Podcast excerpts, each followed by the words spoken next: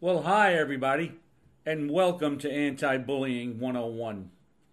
These podcasts are designed to create awareness about the bullying epidemic and provide teachers, administrators, parents, and even students about the dangers of bullying and why we have to take a comprehensive approach when dealing with the problem.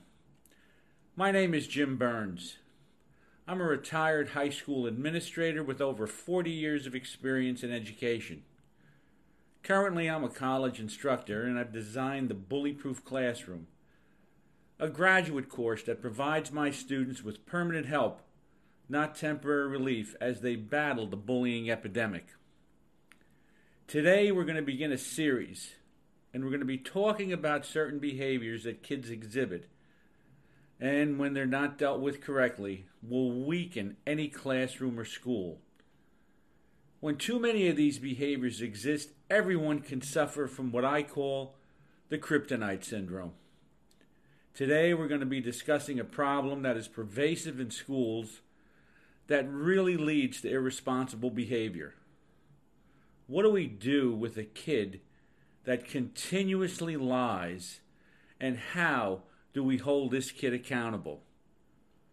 Believe it or not, this behavior contributes to the bullying problem that we face in schools each and every day.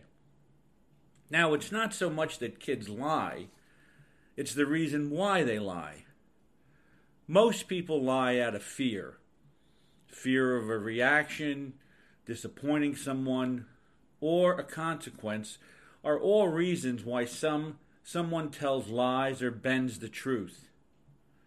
Embellishments and exaggeration are forms of lying and usually are used to self inflate the image of the person in the eyes of others.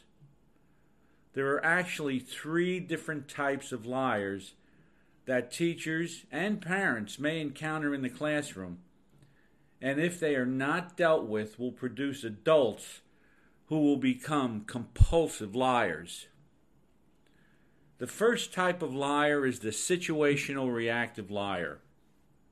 This kid can handle the reaction of others and is or was, or was probably disciplined pretty harshly for his behavior in the past. The discipline usually occurred when he told the truth or or maybe even when he lied they now have a difficult time trying to figure out the truth and determining what someone wants to hear. So he walks around in life poking around in the dark in order to say or do what is pleasing to others. You may never get the truth out of this kid and will have difficulty trusting him and supporting his behavior. Next type of liar that we have is the con artist. This kid could sell ice to an Eskimo. He's a schmoozer. He's likable. And the homework that he said he would turn in tomorrow will end up a zero in your grade book. You'll never see it. He'll end up being called on his behavior and, was li- and he'll usually lie his way out using circumstantial excuses that sound so good you don't even you, you don't know how it couldn't be true. But it's not the truth, and we bought it. The next type of liar that we have is the withholder. This type of liar teachers deal with the most. This student, when asked about something that occurred, will give you 90% of the story, which is truthful. The other 10% is left out that's left out is the part that incriminates him. At a young age, this is fancy, fancied as ratting, as the students look to get others in trouble, even though he may have been part of the wrongdoing. This kid can also be a situational reactive liar, as he's frightened of consequences and will do whatever he can to avoid it. These are typically good kids who have a perfectionistic mentality and who at times can be arrogant and never want to admit to any wrongdoing. So, how do we deal with these types of kids?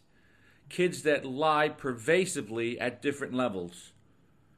As bad as this may seem, once you discover that you have a liar on your hands, believe none of what you hear and half of what you see. Investigate everything and realize that in this day and age, kids do lie. With this kid, it's not innocent until proven guilty, it's guilty until proven innocent. My name is Jim Burns, and thank you for joining me in Anti Bullying 101. Stay tuned for my other podcast as we deal with certain behaviors that I call the kryptonite syndrome.